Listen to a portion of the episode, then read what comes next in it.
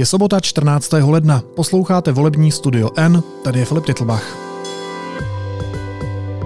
Dnes o tom, jaký bude souboj mezi Petrem Pavlem a Andrejem Babišem.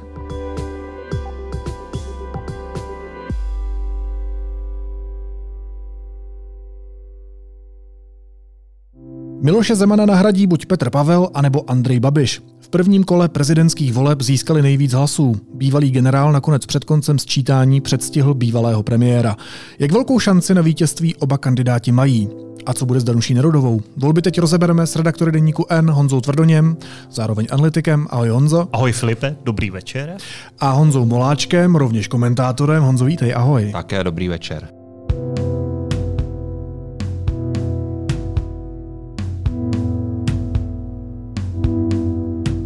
Co rozhodne o tom, jestli na hradě uh, zavládne řád a klid, jak bylo ve volebním heslu Petra Pavla, anebo jestli tam bude člověk, který pomáhá lidem, jak o sobě říká Andrej Babiš?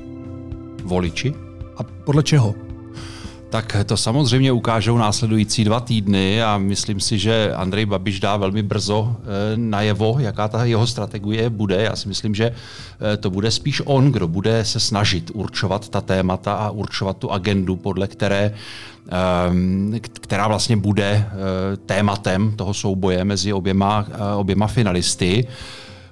On samozřejmě nemá příliš mnoho možností. On, eh, připomeňme, že vlastně téměř všichni eh, poražení kandidáti eh, podpořili už jeho soupeře, to znamená Petra Pavla, byl to mm-hmm. konkrétně, byla to teda Danuše Nerudová, která to původně neudělala, ale, ale po několika desítkách, desítkách minut si to rozmyslela, nebo, nebo prostě někdo poradil, že by měla teda si s tím pospíšit, tak zamířila do Pavlova štábu, byl to Marek Hilšer, byl to, byl to Pavel Fischer, na, na straně toho tábora, který vlastně si na hradě nepřeje nějakou výraznou změnu, byl v podstatě spokojený eh, s Milošem Zemanem, tak k něčemu podobnému nedošlo. Tam vlastně kromě Andreje Babiše kandidoval především teda Jaroslav Bašta, mm-hmm. kandidát SPD, a ten už eh, před volbami řekl, že vhodí ve druhém kole, když nevyhraje, když nepostoupí, tak vhodí prázdný, eh, prázdný, prázdný nebo neplatný hlas a Andreje Babiše nepodpořil. Takže Andrej Babiš vlastně musí teďka, ano, on musí usilovat o ty takzvané antisystémové protestní voliče, to znamená voliče SPD, ale on současně ví,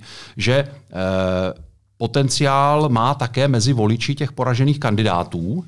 A e, kdyby se pustilo nějaké velmi tvrdé protivládní, řekněme proruské nebo dezinformační rétoriky, tak by zase tyhle kandidáty mohl, eh, mohl eh, odpudit. Takže on bude mít ten manévrovací prostor velmi složitý a uvidíme, jaká ta jeho strategie bude. Co bude hrát tu klíčovou roli, uh, druhý Honzo? Budou to ta klíčová témata, anebo to budou emoce a špinavá kampaň, uh, aby třeba Andrej Babiš uh, mohl jaksi oslovit ty protisystémové, antisystémové voliče?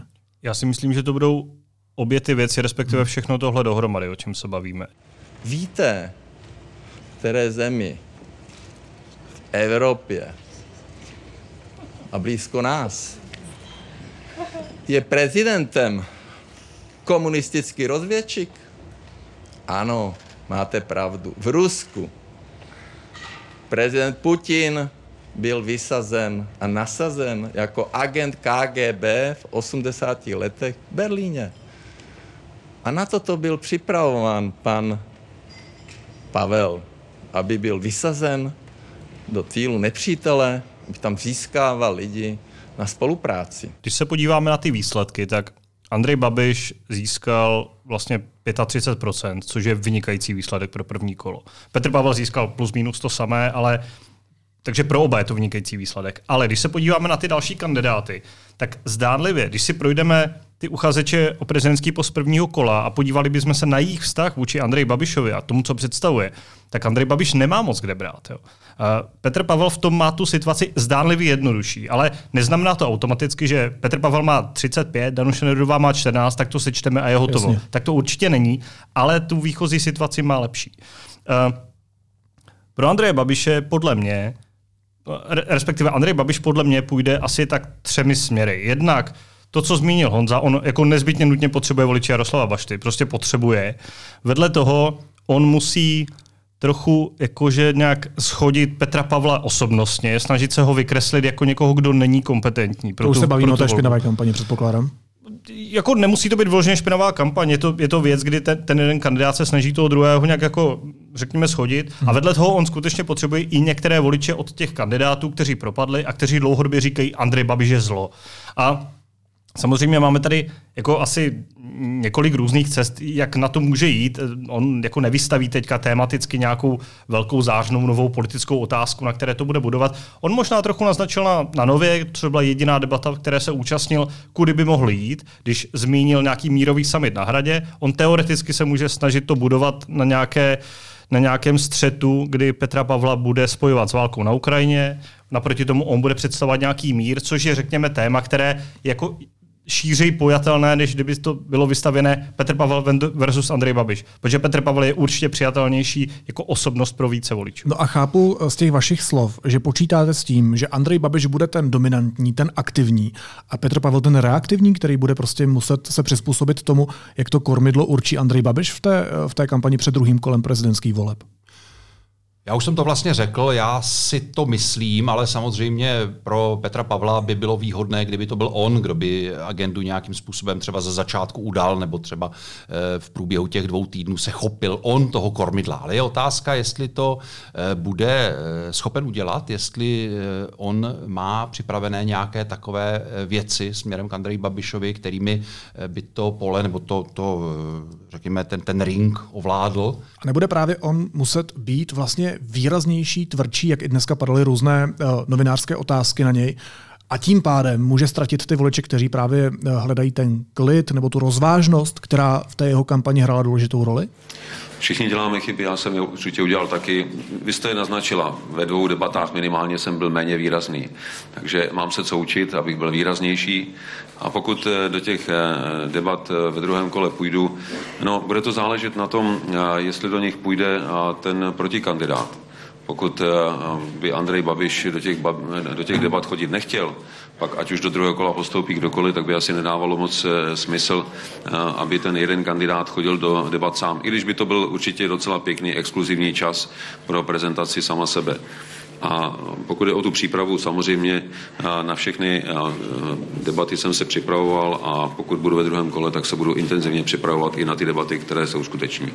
To je otázka. Já si myslím, že on by od té eh, rozvážnosti, od toho klidu eh, neměl, neměl úplně ustupovat, protože viděli jsme vlastně i před parlamentními volbami, kde Petr Fiala zvítězil nad Andrejem Babišem v té jedné klíčové debatě. Hmm. Tuším, že to bylo na CNN Prima, kde, kde spolu zůstali vlastně jenom sami dva a byl vidět ten rozdíl mezi tím chaotickým Babišem, který eh, nedá větu dohromady, aby měl začátek a konec, a mezi Petrem Fialou, který tam v podstatě víceméně seděl, poslouchal to, občas se usmál a pak řekl nějakou odpověď, která byla víceméně krátká, klidná, věcná a e, voličům to zjevně imponovalo. Já si myslím, že jako podobný rozdíl typový je i mezi Andrejem Babišem a Petrem Pavlem. Petr Pavel možná to až trošku přehrával v té debatě na Nově třeba, kde vlastně mu i Ray Koranteng vyčítal, že, že, že zůstává pozadu, pokud se eh, jedná tedy o ten čas, ten čas, čas no. vy, vypotřebovaný, ale, ale eh, Petr Pavel, eh, to byla zjevně jeho strategie, že Prostě není potřeba mluvit eh, mnoho, stačí, když člověk řekne to, co má na srdci. Ale možná to trochu přeháněl. Možná, že eh, voliči zase jakoby rádi slyšeli, nebo rádi viděli, že ten, že ten, že ten kandidát jejich je bojovný a, a, a hmm, hmm. jde do toho svého soupeře. Takže samozřejmě tohle uvidíme, ale myslím si, že ta poloha Petra Pavla, takového toho klidnějšího, eh, rozvážnějšího, já nevím, jak se řád dá, dá řádnějšího asi nemůžeme říct, ale... No, tak říkal řád a pořádek, možná i pořádnější. Řádu, řádu milovnějšího kandidáta, takže by ji neměl úplně opouštět, protože zjevně je to něco, co k němu eh, voličů, eh, v očích voličů patří a, a, a není mu to na škodu. Honzo Tvrdoni, co nám vychází z těch čísel, která už teď můžeme pozorovat? Mě třeba zajímá velká města versus regiony, menší obce. Ukázaly ty volby nějaké zásadnější rozdíly v hodnotách, v postojích, podle toho, odkud ti lidé jsou, kde žijí a co je vlastně teda pro ně důležité v tom místě? Protože to se často ukazovalo u různých voleb. Určitě se to ukazovalo, na druhou stranu ta data uh, pouze vlastně naznačují, koho tam ti lidé volili a bavíme se o hodně jako nějaké personifikované volby, kdy si vybíráš člověka, který je ti sympatický. Ano, rozhodují se ti lidé různě, ale z mého pohledu to dělení řekněme, hodně odráží takové to obecné politické rozdělení v Česku, jo? Kdy, kdy prostě vidíme, že Andrej Babiš vítězí někde, na, naopak jako vládní strany vítězí spíš v těch větších městech. Ostatně viděli jsme to na průběhu toho sčítání, kdy na začátku si Andrej Babiš vedl velice dobře, šel až ke 40% a postupně ztrácel s tím, jak přicházely výsledky z větších měst a z těch, řekněme, nějakých regionálních center a potom z hlavního města. A v tom to asi není překvapivé. Tam z mého pohledu vlastně je zásadní pro ten výsledek prvního kola, jak moc se těm oběma postupujícím podařilo vlastně soustředit tu podporu té své části toho spektra. Jo? Když to řekneme takhle, tak 35% pro každého z nich je mnohem víc, než se čekalo, hmm. respektive než kde kdo čekal. Já teda osobně jsem v reakční typovač jsem měl u Pavla 32% a u Babiše 31%, a, takže jako jsem podstřelil jako relativně hodně o, o, oba, protože... A pořád si dával víc než my ostatní. Myslím, no tak děkuji Filipe, to je, to je v pořádku si myslím. Dobře, tak je to pochvala, berme to tak. A, ano, ale... Já to myslím jako ná, že to je náhoda. Na tom jde vidět, že část voličů se rozhodovali strategicky a z, zejména jako v rámci těch bloků kandidátů, kdy se spíš už chtěli řekněme, nějak jako se skupit za tím silnějším z toho spektra, aby měl jako větší šanci, aby vyšel jako silnější z toho prvního kola. I to třeba vlastně stálo nějaké hlasy Danuši Nerdu nebo Jaroslava Baštu, kteří mhm. vlastně propadli fakt extrémně oproti tomu, co se čekalo. Možná Danuše Nerdová dopadla ještě hůř než Jaroslav Bašta, kdybychom to srovnávali. Tak.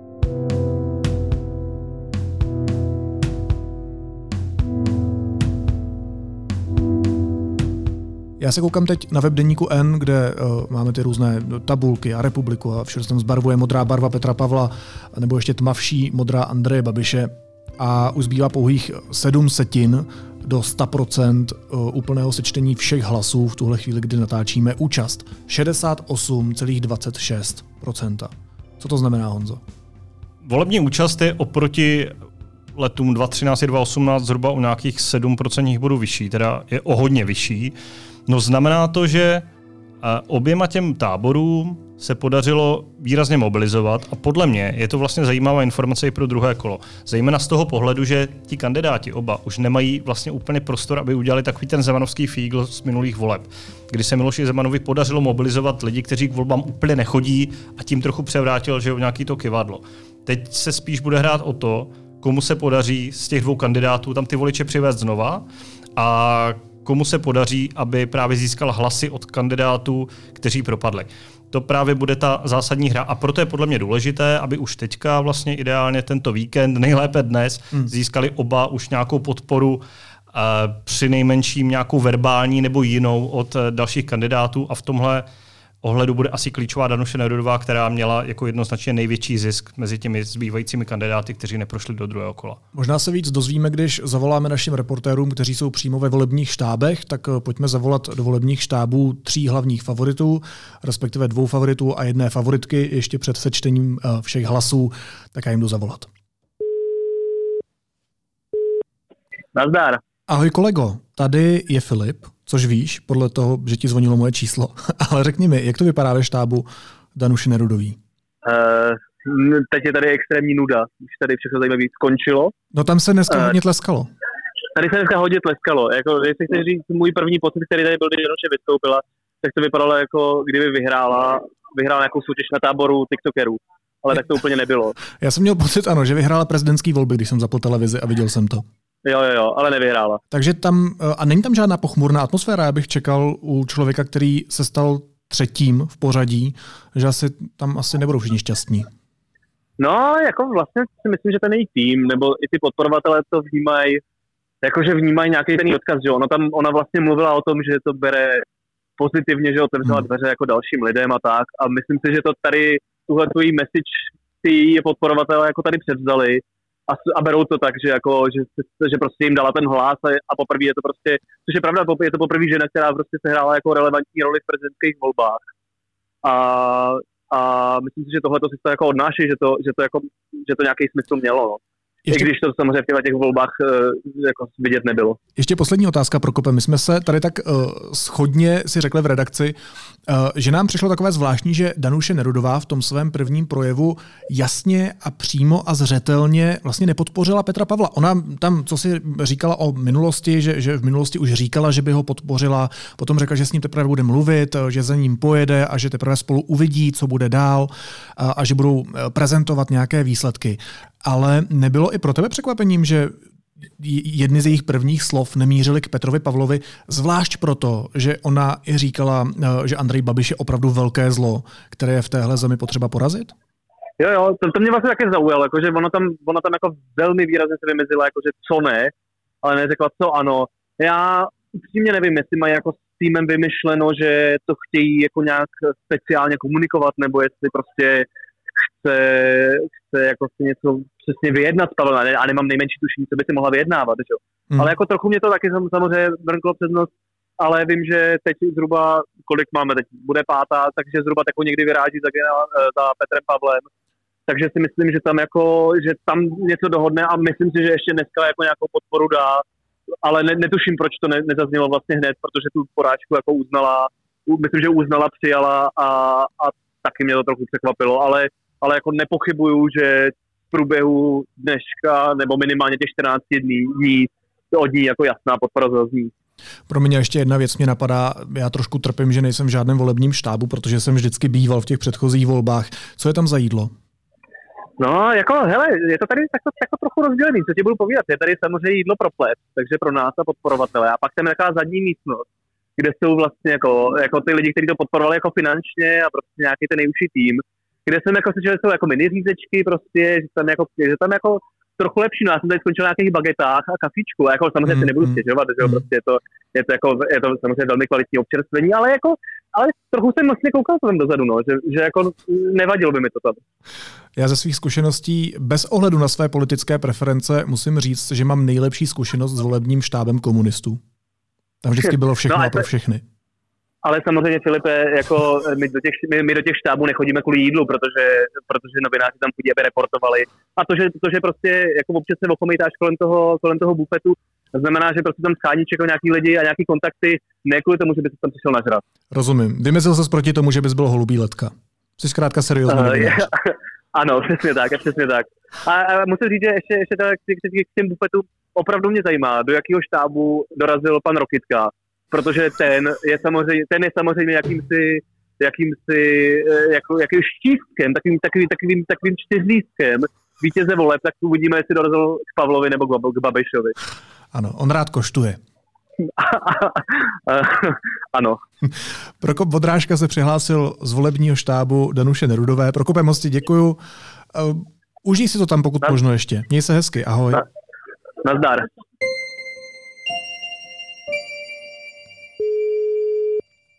Filipe. Ahoj Markéto. Já na já tebe ti... myslím, já na tebe myslím, ano. A to jsem rád, že to teď všichni uslyší. Markéta, Markéta Boubínová je ve volebním štábu Andreje Babiše. Řekni mi, jak to tam probíhá. Už Andrej Babiš teď je nějaká pátá hodina odpoledne, už vystoupil, už něco řekl? Andrej Babiš ještě nepřijel. Zhruba půl hodiny tady už venku na chodově před volebním štábem ano čekáme. Mm-hmm. Novináři se tady zvukují, mezi tím přijela například Alena Šilerová, nicméně Babiš je podle našich informací už docela dlouho na cestě, ale stále není zde. Ono to zřejmě bylo tak, že přijet chtěl, pak se pravděpodobně ještě zastavilo tiskové konference Petra Pavla. Ale teď už by opravdu měl jet, jsou tady vlastně oba tiskoví mluvčí, jak Vladimír Vořechovský, tak Martin Vodička. Eh, vevnitř ve štábu už je tedy kromě zmíněné Aleny Šilerové i Karel Havlíček, Richard Brabec, de facto vlastně všichni, kromě Andreje Babiše. Když už tam máš kolem sebe všechny ty mluvčí, eh, tak prosím tě vyřitím, ať se nějak seznámí s naší pozvánkou do studia N, protože Andrej Babiš je s velkou náručí zván, stejně jako Petr Pavel, který už nám přislíbil, že sem zítra přijde. Tak kdyby to šlo, tak jim řekni, že ho moc rádi uvidíme. Já jim to vyřídím. My sami se pokoušíme v domácí redakci rovněž o rozhovor s Andrejem Babišem už docela dlouho, hmm. tak to můžu vzít v jednom a požádat, že tady stále platí jak vaše žádost, tak Ano, platí. Když už tam byla Alena Šilerová, tak řekni mi, s jakou náladou tam přijela, nebo jeho další spolupracovníci? Uh, Alena Šilerová přijela ve velmi dobré náladě. Uh, říkala, že to byly že to jsou sice těsné výsledky, ale že to je velký úspěch, že Andrej Babiše všichni považovali za outsidera a on vlastně ukázal, že outsider není. Je samozřejmě otázka, co to tak opravdu bylo. Já osobně si to myslím, že ne, ale to samozřejmě důležité není. Eh, já osobně jsem neslyšela Karla Havlíčka, protože, jak říkám, už ty zhruba 30 nebo možná 30 minut nebo možná i dále čekal venku, protože Mhm. stále jsou informace tedy, že přijede Andrej Babiš, jsou tady skutečně i mluvčí, takže zřejmě nikdo neví, kdy přijede. Eh, Pak tady je například Jana Mračková Veldumecová, ta se pouze radovala. Obecně bych řekla, že není ta nálada nějaká bujará ve volebním štábu. Ano, co jsme slyšeli od eh, nějakých zdrojů, tak vlastně cílem bylo, aby Andrej Babiš nebyl úplně první, ale aby byl druhý, protože když bude druhý, nebude mobilizovat tolik eh, vlastně voličů proti sobě. Aha, a tak to se mu podařilo, ne? Vypadá to, že se to podařilo. A ještě poslední tradiční otázka, co tam máte k jídlu? Jídlo je tentokrát na rozdíl od komunálních voleb výborné, zatímco v průběhu komunálních voleb tady byly pouze buchty, káva a snad nějaké chlebíčky, tak teď je tady hovězí stroganov a vepřová panenka. Wow.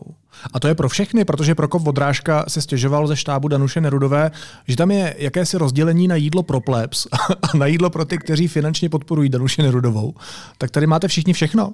Eh, Já nejsem schopna vlastně říct, co je v horním patře, kde jsou politikové a, Aha. a štáb, ano. Řekla bych ale, že to bude podobné, nicméně dole, tam, kde jsou novináři, bych eh, se domnívala, že jsou ty pulty možná ještě delší, že je toho asi více, protože tady je více novinářů než, než ostatní. A nějak ti to vadí, nebo jsi s tím v pohodě takhle? Já jsem s tím v pohodě, oni nás mezi tím nahoru i pustili, když jsme potřebovali. Eh, Řekla bych, že to je lepší než dříve, když bylo to rozdělení uh, pevnější, my jsme moc nemohli vlastně mezi politiky. Teď sice třeba v této chvíli, když se čeká na Babiše, tak už to zase uzavřeli, ale na Andreje Babiše, tak už to zase uzavřeli. Nicméně eh, tentokrát bych řekla, že to je uvolněnější. Markéta Boubínová hlásí atmosféru z volebního štábu Andreje Babiše. Markéto, moc ti děkuju a ještě tak se tam nějak opatrujte, nějak tam přežijte ještě do večera. Ahoj. Hlavně, tady nezmrzneme. Díky, ahoj. Ahoj, ahoj.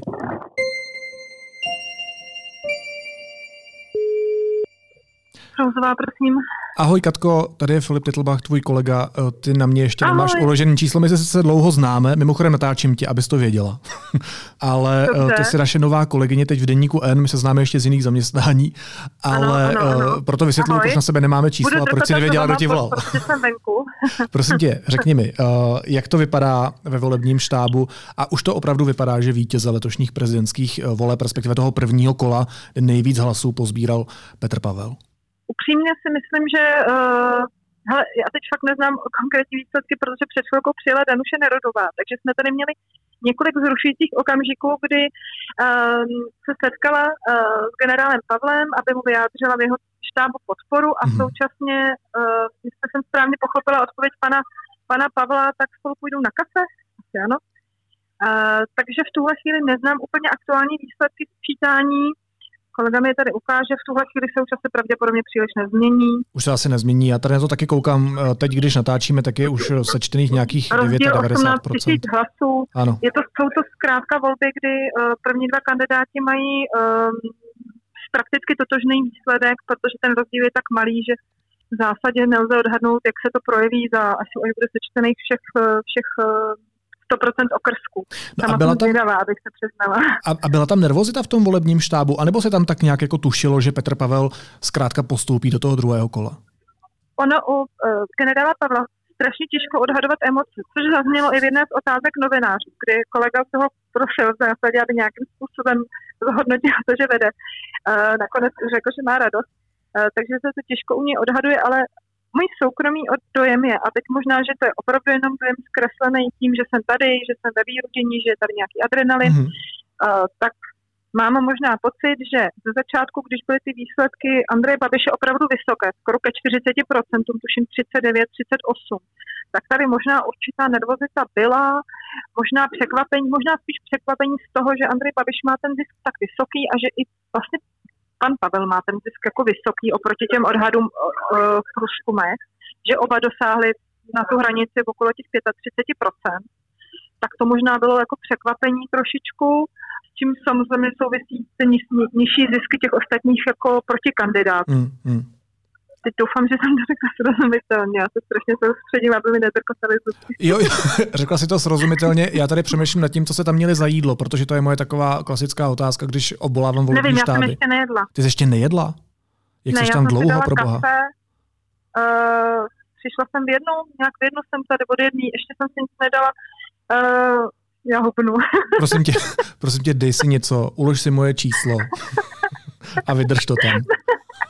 V pohodě, já si něco dám. Katko. Ale myslím si, že to vypadalo jako, uh, nebyl to, kdybych to měla srovnávat s Rauty uh, v povolebních štábech, tak uh, vyhlášení Raut mývali komunisté, kteří měli, jestli si dobře pamatuji, v dobách, kdy ještě byli v poslanecké sněmovně a měli totiž nějaké příjmy vyšší, tak mývali dobré rauty a bohaté rauty, je to tak. Taky si to pamatuju. Uh, o tom to se možná ano. známe, ne? Z nějakého volebního štábu komunistů, protože je to, je to, no, já jsem to říkal pro Kopovi.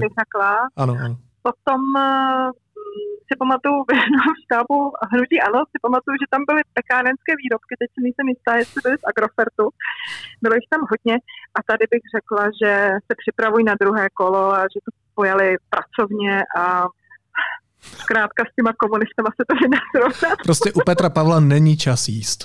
Tam se, tam se maká.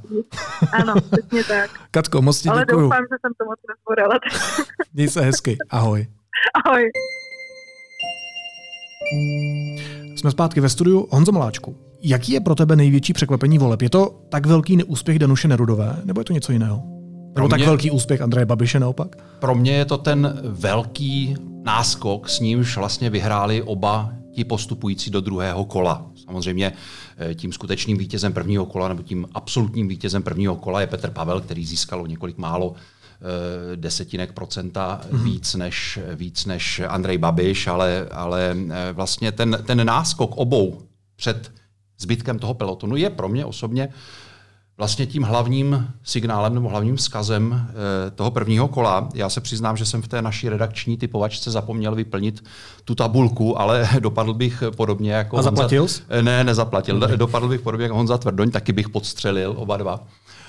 Um, já si myslím, že to ukazuje a ukazuje to i ta vysoká volební účast, že voliči skutečně nenechali nic náhodě, že ty volby berou velice vážně, že si oba dva ty tábory, jak já jim říkám tábor změny a tábor kontinuity na hradě, myslím teď, uh, uvědomují, že jde opravdu o hodně a, a, a prostě vsadili na jistotu. Nechtěli hrát žádné uh, strategické hry nebo, nebo naopak, možná strategickou hru hráli. Nechtěli prostě volit někoho, kdo třeba by jim byl bližší, ale raději se prostě raději to rozhodli prostě pro dali, Petra Pavla. Raději to prostě dali tomu jasnému, byť neoficiálnímu samozřejmě, lídrovi toho svého tábora. Takže to si myslím, že je hlavní, hlavní jako vzkaz z toho prvního kola. Vzkaz, který samozřejmě musí slyšet především ti dva postupující mm-hmm. a musí tomu přizpůsobit svou strategii. Musí vědět, pozor, tyhle volby berou voliči velice vážně, budou nás poslouchat velice bedlivě. Záleží na všem, co řekneme, na každém slově, na každé debatě, na každém výroku. Každá drobná strategická niance může mít fatální důsledky. Honzo, jak ty vnímáš ten docela velký propad uh, Danuše Nerudové? Je to tím, jak říkal Honza, když to zjednoduším strategií voličů, kteří si řekli, no tak radši to hodím silnějšímu kandidátovi z těch současných průzkumů, nebo je to tím, že průzkumy lhaly, moje oblíbená otázka na tebe, nebo je to ta kauza z rychlotituly na Mendlově univerzitě, nebo je to všechno dohromady?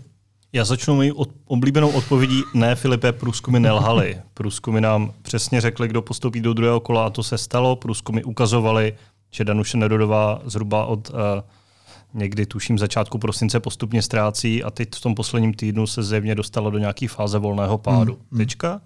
A jinak ano, je to kombinace těch faktorů, kromě těch průzkumů, co jsi říkal. Um, Danuše Nedodová jednak uh, vlastně ztratila uh, takovým tím lavírováním a nepovedenou kampaní. Ona měla podle mě úplně perfektní kampaň do konce listopadu, ale potom, když se dostala do problému, tak se jim prostě nedařilo. Ne, ne, nebyli nějak připraveni na tu krizovou komunikaci, na, řekněme, negativní publicitu a to je vlastně stálo nějaké body. Problémem pro ní z mého pohledu bylo i, že ona dlouhodobě měla, a, a to víme z těch průzkumů, měla vlastně obrovskou přijatelnost pro spoustu voličů, ale nemusela mít tak upevněné to jádro, navíc jako spolehla na voliče, kteří byli hodně mladí, měla tam část pod, podpory od třeba hnutí ANO, od voličů hnutí ANO, kteří v té době ještě lavírovali u Babiše a tak ti se nakonec přiklonili jako logicky k Babišovi. A částečně prostě uh, voliče Danuše Nerudové zhruba čtvrtinu v posledním týdnu se bral Petr Pavel a to zejména v tom segmentu mladých voličů, kteří jako jsou hodně neukotvení a Petr Pavel je dokázal zaujmout takovou tou jeho svěží kampaní, nádražka, šipky, Jasně. gaming a podobně. Fotbálek Možná, tak. možná. Jako spíš, že ta kampaň byla taková víc jako fresh a Danuše Nerudová se dostala do těch problémů a to jí samozřejmě jako lámalo vás a nebyla schopná na to reagovat. A jako bohužel pro ní, no. Tu kampaň měla fakt nastartovanou dobře, byla rozhodně zajímavá, je to velký příběh, ale končí teda hluboko v poli poražených. Ztratila 20% bodů na Petra Pavla, což je vlastně brutální. Ty říkáš smutný příběh, teď je to vlastně prohra eh, v tom prvním kole prezidentských voleb, ale dlouhodobě to přece může být výhra, protože ona zjistila, jakou má zhruba podporu ve společnosti. Eh, Teď to může využít, nevím, dejme tomu k začátku politické kariéry, založení nějakého hnutí, strany. Eh, Myslíte si nebo víte, že Danuše Nerudová něco takového udělá? Že to není konec její politické kariéry? Já to určitě nevím a typnu si, že to neví ani ona sama, že eh, v těch úvahách asi nešla úplně daleko tady za tu, za tu prezidentskou volbu, ale samozřejmě eh, je už taková tradice česká, že poražení kandidáti, ale stále ještě relativně úspěšní kandidáti to zkouší do Senát. Senátu. Klidně to může zkusit taky. Myslím si, že to vůbec nemusí být eh, bez, bez výhlídek na úspěch, takže to samozřejmě uvidíme. Že Senát je takové odkladiště neúspěšných kandidátů na prezidenta? Tak eh, já bych tomu neříkal odkladiště. Senát je samozřejmě důležitá ústavní instituce a zaplať pámbu za, za senátory, kteří tam odvádějí kvalitní práci, byť třeba se potom pokusí znovu o post prezidenta a jejich, eh, jejich zisk eh, zůstane daleko tedy zatím. zatím To vás čeká jízlivá který poznámka, byl- která dneska není na závěr, tak jsem si si- dovolil to takhle. si celý ty, kterého dosáhli, kterého dosáhli před, před pěti lety. Já bych ještě připomněl možná jednu věc, že hodně tím výsledkem asi zamíchal ten rozsudek v kauze Čapí hnízdo. Mm-hmm. Myslím si, že Andrej Babiš, pokud by byl odsouzen, tak by rozhodně na 35% Nedosáhl. pomýšlet, pomýšlet nemohl a samozřejmě by to asi, asi všechno vypadalo úplně jinak. Dalším faktorem může být absence Josefa Středuly, který sice v průzkumech v poslední době měl, jako, když to šlo dobře, tak 3,5%. Ale každý, zajímalo, kolik by doopravdy měl, protože předpokládám, že spousta lidí mu určitě ten hlas dalo. Já jsem našel ten jeho papírek ve, v obálce. Jako myslíš, že hodili Že mu to prostě hodili, no. přestože, přestože nebyl už kandidátem? No, to je myslíš, že ne? To se asi nikdy nedozvíme, ale Těch- asi takový byli. těch neplatných hlasů není zase tolik, je jich vlastně asi 0,8%, takže to ne, ne, není tak extrémní počet oproti tomu, kolik jich bývá normálně.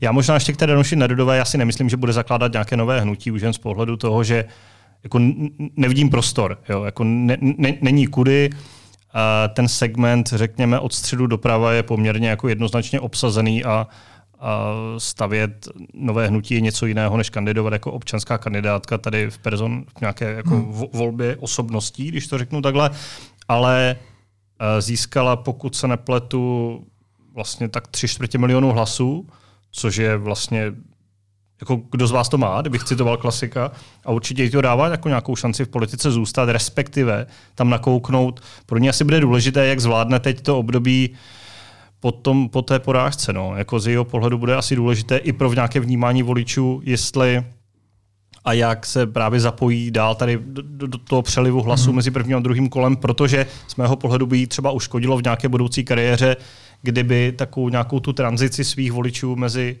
sebou a Petrem Pavlem úplně nezvládla. A pořád je tady velké zlo a to zlo se jmenuje Andrej Babiš. To zlo neodešlo a dostalo uh, poměrně dost procent tady v těchto volbách. Nezapomínejme na to, eh, že tady máme člověka, který eh, vlastní mediální domy, politickou stranu, poslance a teď bych chtěl vlastnit i eh, Lány a Pražský hrad. A to zlo musíme společně porazit. Já bych chtěla pogratulovat eh, demokratickému vítězi, což je Petr Pavel. No a bavíme-li se o tom uh, přelivu voličů, tak uh, jak to je? Čekají opravdu voliči a voličky na to, uh, koho jejich neúspěšný kandidát zmíní nebo koho podpoří? Nebo je to spíš taková tradice, slušnost, zvyk? Já si myslím, že to není úplná formalita. Určitě pokud eh, ten kandidát to udělá, řekněme, jako s velkým nadšením nebo tam udělá nějaké velké halo, tak to rozhodně pomůže. Máme tady příklad z roku 2018, kdy Michal Horáček vlastně tehdy získal nějakých 9%, a určitě si myslel mnohem navíc a zpětně šlo vidět, že úplně neskousal jako tu porážku od pana Drahoše, ale v tu noc se prostě sebral, nebo v to odpoledne jel k němu do štábu, podpořil ho, nabídl mu jakoukoliv pomoc, nabídl mu svoje billboardové plochy, které měl zamluvené a to je nějaký signál. Je to hmm. nějaká mobilizace těch voličů. Říkáš jim, je to fakt strašně důležitý, prosím, zvažte to ještě jednou. A vidíš to i teď? Já myslím, že Pavel Fischer to vlastně udělal velice podobně dnes odpoledne. Zmínil, že Andrej Babiš je velké zlo, že se chce setkat s Petrem Pavlem, jasně ho podpoří a budou ladit s nějak v kalendářích, jak by mu mohl pomoct, jak, jak, jak by se mohl zapojit do té kampaně. To Což by... je v podstatě to, co řekla Danuše Nerudová, nebo později to řekla ještě víc explicitně než poprvé, ale vlastně jsou to podobná slova, ne? No, pokud se nepletu, tak Danuše Nerudová v době, kdy nahráváme, ona se setkala s Petrem Pavlem v jeho štábu, pak s něj odjela bez toho, aniž by tam byl nějaký společný výstup. Takže vlastně Aha. teď úplně nevíme, víme a třeba, jako než se tady tenhle náš fantastický podcast dostane do uší našich milých posluchačů, tak už ta situace bude dál, ale situace je nyní taková. A já si myslím, že to nějaký vliv má. Samozřejmě to jako neplatí, když já bych volil někoho a kandidát mi řekne, dělej tohle, takže to udělám. Ale, ale je to zase nějaký další argument pro to, že do tebe někdo, v koho ty vkládáš nějakou bazální důvěru tím, že mu dáš ten hlas, tak, tak ti řekne, je to fakt důležitý a zkusme to zkousnout. Teď na mě zrovna vyjela minuta N, že premiér Fiala vyzval, aby lidé ve druhém kole volili Petra Pavla. To se asi dalo očekávat, ale e, není to trošku polibek smrti pro Petra Pavla, protože e, třeba Andrej Babiš hodně apeluje na to, nevolte ty provládní kandidáty a Petr Pavel říká, já ale nejsem provládní kandidát. Nemůže mu tady to uškodit? Já si myslím, že tohle to má Petr Fiala i Petr Pavel velmi dobře spočítané, že samozřejmě nějaké poznámky ze strany Andreje Babiše v těch následujících dvou týdnech to určitě vyvolá, ale eh, lidé mají obecně rádi vlastně pozitivní emoce, spolupráci a takové věci. Konec konců eh, Honza tady mluvil o tom momentu, kdy Michal Horáček přijel do štábu Jiřího Drahoše. Co si pamatujeme z té kampaně nebo z toho prvního mhm. kola pět let zpátky. Pamatujeme si tenhle ten moment, ten na nás velmi silně zapůsobil. Pamatujeme si taky to, že eh, Pavel Fischer tehdy s tou podporou váhal, eh, vlastně ten, ten v tom bezprostředním období těch několika desítek minut nebo hodin, už ne, nepamatuju to přesně, eh, po vyhlášení výsledku nebo po sečtení výsledků vlastně tu podporu nevyslovil, vyslovil až o něco později, pak ji teda samozřejmě jako Eh, dál eh, Jiřímu Drahošovi, ale tohle si přesně pamatujeme, protože tohle prostě na voliče působí, tohle je pro ně důležité. A já si myslím, že přesně tady tyhle ty momenty, kdy poražený kandidát eh, jako spolkne tu nějakou svou frustraci nebo, nebo, nebo nespokojenost a je schopen prostě přijít a jasně podpořit a, a, a spolupracovat, tak je velmi silným emočním i signálem pro voliče a že voliči tohleto Eh, vnímají nejenom jako eh, vyslovení podpory, jako mm-hmm. pod, mhm. podpořte, volte toho, eh, koho chci já, ale že i, ta, i tahle ta emoční stránka na ně, na ně působí a může toto jejich rozhodnutí ovlivnit. Já bych možná k tomu dodal ještě k tomu premiéru Fialovi, když se podíváme na ty výsledky, ta koalice spolu podpořila tři kandidáty. Kdyby ti tři kandidáti se tej, ten jejich součet sečetl, tak by ten kandidát nějaký ano. ten průnik by vyhrál v prvním kole. Já myslím, že podpora Petra Fialy taková deklarovaná je důležitá v tom, aby prostě ti vládní voliči cítili, že je to důležité za ty dva týdny přijít mm-hmm. volbám. Jinak nemyslím si, že by se Fiala nějak zapojoval do té kampaně, to, to už by mohl být problém, ale, ale minimálně tahle, tahle základní informace myslím, že nikomu neuškodí. A jak říká Honza, to určitě není náhoda, že tady tohle proběhlo. A ještě jak říkal Honza, nebo když uh, řešil, co vlastně na lidi působí, nebo i tu, řekněme, emoční část celé té kampaně, tak uh, co řekli... Filipe, jenom když se tady ještě bavíme, tak zrovna v tuhle chvíli Petr Pavel přivítal ve, šve, ve svém štábu Pavla Fischera, dorazil i s manželkou a teď za zavřenými dveřmi jednají o uh, asi spolupráci nebo o nějaké podpoře. Jenom taková malá spravodajská informace. Myslím, že takové zprávy se budou objevovat během celého našeho podcastu ještě. Ale Honzo Moláčku, eh, když jsme se uh, bavili o té, řekněme, emoční angažovanosti nebo o tom, co by lidé od prezidenta chtěli, tak co o nás, jako o Česku, říkají výsledky téhle prezidentské volby. Mně na první dobrou napadá, že teda asi chceme na hradě muže, a taky teda možná buď člověka s takovými, řekněme, populistickými, jednoduchými řešeními na složité otázky na jedné straně, anebo člověka, uh, nevím, s tvrdou rukou vojáka na straně druhé, nebo to říká něco jiného? Já bych vlastně možná si dovolil nesouhlasit se vším, co jsi řekl. To je otázka, to není konstatování. Já si, myslím, já si myslím, že rozhodně eh, eh, to, to nesvědčí o tom, že bychom chtěli na hradě muže. Naopak si myslím, že eh, velká výhoda Danuše Nerudové byla ta, že vlastně nabízela tu možnost, že by poprvé na hradě usedla prezidentka. A že se tak nestalo, to si myslím, že souvisí s úplně jinými věcmi, než, než s tím, že Petr Pavel je muž. Já si myslím, že zkrátka dobře spousta voličů by opravdu velmi chtěla na hradě ženu, vůbec by jí nevadilo, nebo byli by ochotní odpustit Danuši Nerudové různé ty přehmaty a, a, a, a tu její minulost na, na univerzitě, uh, ale prostě v tom posledním momentě, možná někteří až zaplentou, prostě když drželi v ruce ty hmm. volební lístky, tak nakonec, nakonec prostě zvolili tu jistotu. Řekli, řekli si... No a co vytvořilo tu jistotu? Si, řekli si, ne, tady, je, tady jde o hodně, s tou ženou je to sice hezké, ale počkáme, až někdy, až prostě nebude proti ní stát Andrej Babiš. Ale proč to tak je? Proč je Danuše Nerudová vykreslovaná jako slabší, když přece uh, ty primární problémy, no tady tu jednu kauzu, který, řekněme, každý z nich řešil principiálně. U ní to byla Mendlova univerzita, u Petra Pavla to byla komunistická minulost. Myslím si, že, myslím si, že z průzkumů eh, různých modelů toho druhého kola standardně vycházel, že Petr Pavel má větší šanci porazit Andrej no na začátku Babiš, ne. Andrej Babiše, byť samozřejmě, nepletu, byť samozřejmě i Danuše Nerudová tam, tam vycházela jako jednoznačný vítěz, ale lidé si pravděpodobně uvědomovali, že e, proti ní bude moct Andrej Babiš používat těžší zbraně než proti Petru Pavlovi, protože vlastně ten hlavní problém Petra Pavla, ta jeho minulost komunistická, tak tu mají oba dva společnou, to nemůže Andrej Babiš příliš, příliš na něho vytahovat, protože to by, to by vlastně vytahovali sám na hmm. sebe. Eh,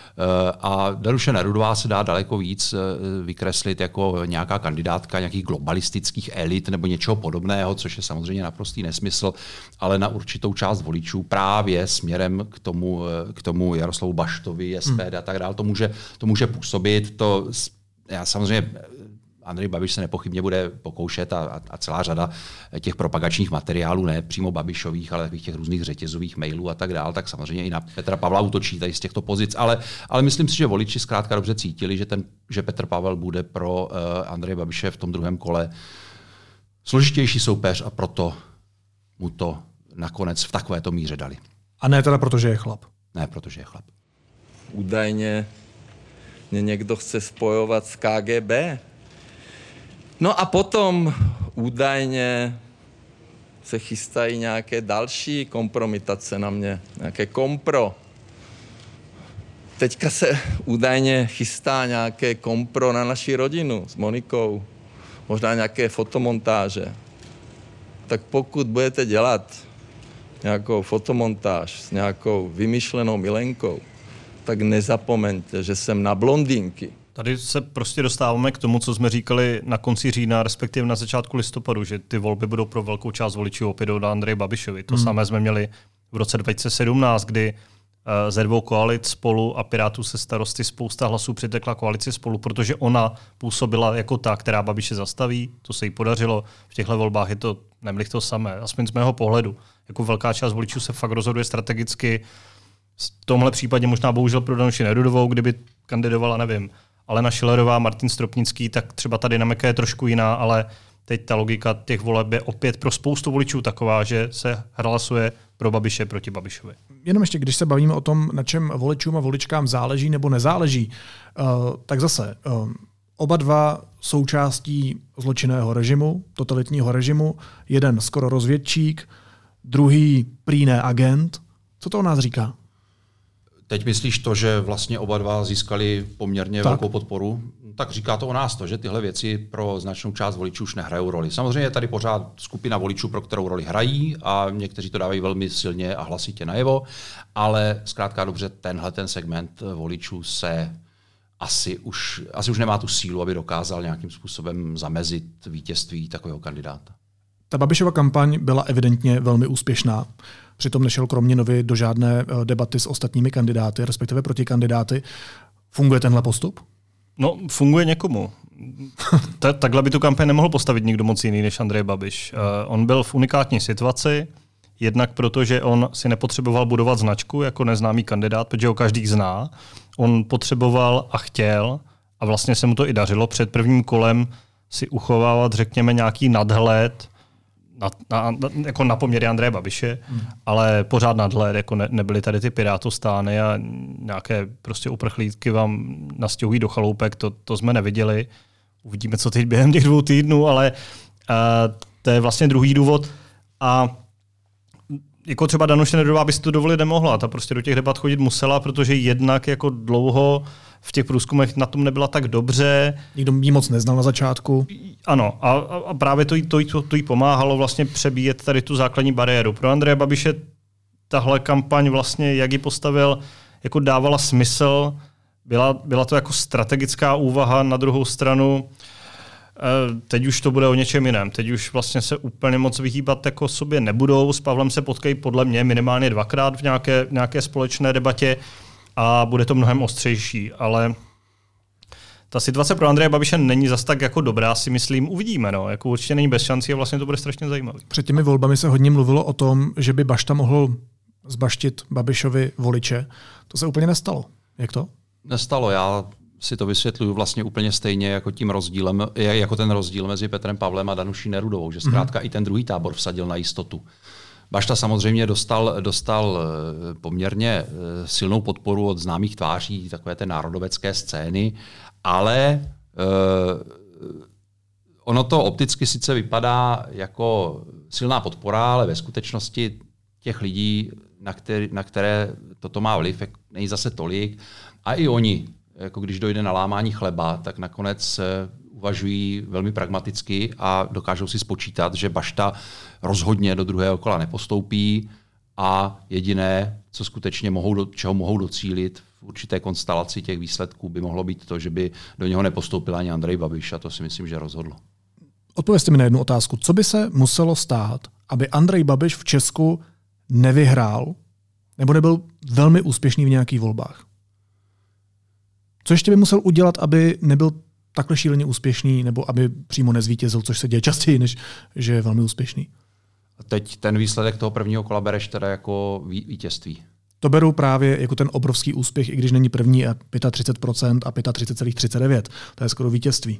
Tak muselo by se stát něco zásadně e, jako negativního pro tu skupinu jeho voličů. Oni vlastně v té době, kdy on byl ve vládě, tak oni zažívali poměrně, poměrně dobré časy, ekonomika mu to umožnila ta, ten hlavní, eh, hlavní eh, náraz inflace, zdražování, těch energetických problémů, drahých energií a tak dále vlastně přišel až poté. Eh, samozřejmě on to může používat velmi účinně jako rozdíl mezi svou vládou, vládou Petra Fialy, což je samozřejmě naprostý nesmysl. A teď ho nezastavila ale... ani ta zodpovědnost za covidovou pandemii, za to, že Česko bylo já si myslím, že lidé, Já si myslím, že lidé si prostě řekli, že on dělal, co mohl a že se to nepovedlo, nebo že, že jinde taky umírali lidé, eh, část jeho voličů nebo část těch voličů, o které on teď bude usilovat, mu naopak vyčítá ta opatření, lockdowny, respirátory a tak dál. Takže, takže si myslím, že tohle to už eh, příliš velkou roli hrát nebude, nebo teda ne, ne, nebude hrát roli ten, ten počet těch eh, obětí covidu v České republice a, podobně. No. Takže já si myslím, že by prostě muselo přijít něco, co by, co by zásadně teda negativně ovlivnilo jeho voliče a Oni by si to spojili s ním, to znamená samozřejmě, kdyby teď byl ve vládě a, a, a dolehla, dolehla na lidi tady tahleta, hmm. Eh, tahleta uh, věc, eh, inflace, zdražování energie a tak dále, tak by mu to pravděpodobně uškodilo. Ale on ve vládě není, může vládu ostřelovat, že kdyby tam byl, tak by to dělal jako Viktor Orbán a že by lidé měli levný plyn a levnou elektřinu, což samozřejmě už není pravda ani v tom Maďarsku, ale, ale to v zásadě jeho voliče příliš nezajímá, takže si myslím, že, že je ve velmi komfortní pozici.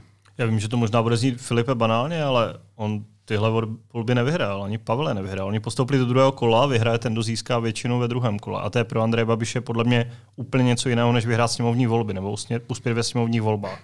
Kdyby tam dokázal zmobilizovat 35%, tak je král. Že jo? Hmm. To prostě úplně, to, kdo to tady udělal? Naposledy to Polánek 2006. Ale uh, Andrej Babiš jako se může spolehnout, že tihle voliči plus minus, když dojdou k volbám, tak mu to tam hodí znova. Ale tomu prostě nestačí. A já si myslím, že pro něho bude mnohem těžší, než pro Pavla jako ty hlasy získat. Podle mě, kdybych to měl hádat, tak bych řekl, že jako spíš Pavel je favorit a může si to spíš prohrát sám. Respektive bude záležet samozřejmě na spoustě okolností. A předpokládám, že oba ty týmy mají připravenou kampaň, která už počítala s tím druhým ve finále. Nebo počítala i s Danuší Nerudovou ve finále. Že prostě... kdybyste měli vsadit, tak, tak vsadíte na koho? Jako na vítěze voleb. Hmm. Já si myslím, že Petr Pavel vyhraje volby. Já si to myslím už nějakou další dobu. Myslím, že už jsem tady říkal. No. Ty mě, ty mě nejen nečteš, ale i neposloucháš. Já si myslím, že je to hodně otevřené. Jak, samozřejmě v tuto chvíli má Petr Pavel lepší vyhlídky, ale viděli jsme už spoustu voleb eh, takových binárních mezi dvěma kandidáty. Já jsem si právě ať říkal, vždycky si už, vzpomenu na prezidentské... Ať už v České republice, a nebo ve Spojených Brexit, státech Trump, a dalších a, a různá referenda a tak dále, která vypadala uh, taky dost jasně a nakonec dopadla úplně opačně. Já si myslím, že jasné to není, že je to pravděpodobnější. Hmm. Mimochodem, teď, když spolu mluvíme, malá spravodajská zpráva, Andrej Babiš potvrdil, že se setkal s poslancem SPD Jaroslavem Foldinou. Co asi řešili? Už samozřejmě se řeší právě ty voličské přesuny po prvním kole. Hmm je pochopitelné, že o tyhle hlasy se Andrej Babiš uchází, protože bez nich to nepůjde, ale jak zmínil Honza, pro něj může být problém, že část té scény zase k němu tak úplně nakloněná není. Na druhou stranu asi budou mít větší motivaci hlasovat pro Andreje Babiše než pro Petra Pavla. Co by si to se na druhou vlastně... stranu, promiň, na druhou stranu, no. když už jsme u SPD, tak Tomio Okamura vlastně už asi 14 dní rozhlašuje, že Andrej Babiš nemá ve druhém kole šanci že by měl odstoupit, dokonce ho vyzval asi před týdnem, no, přes, přes 14 dny, eh, takže eh, možná, že Tomio Okamura nebude úplně nakloněn eh, tomu, aby podpořil Andreje Babiše a vlastně bude spíš radši, že dojde na jeho slova, že Andrej Babiš hmm. prohraje, ale samozřejmě strategické uvažování Tomia Okamury SPD je něco, do čeho úplně nevidíme.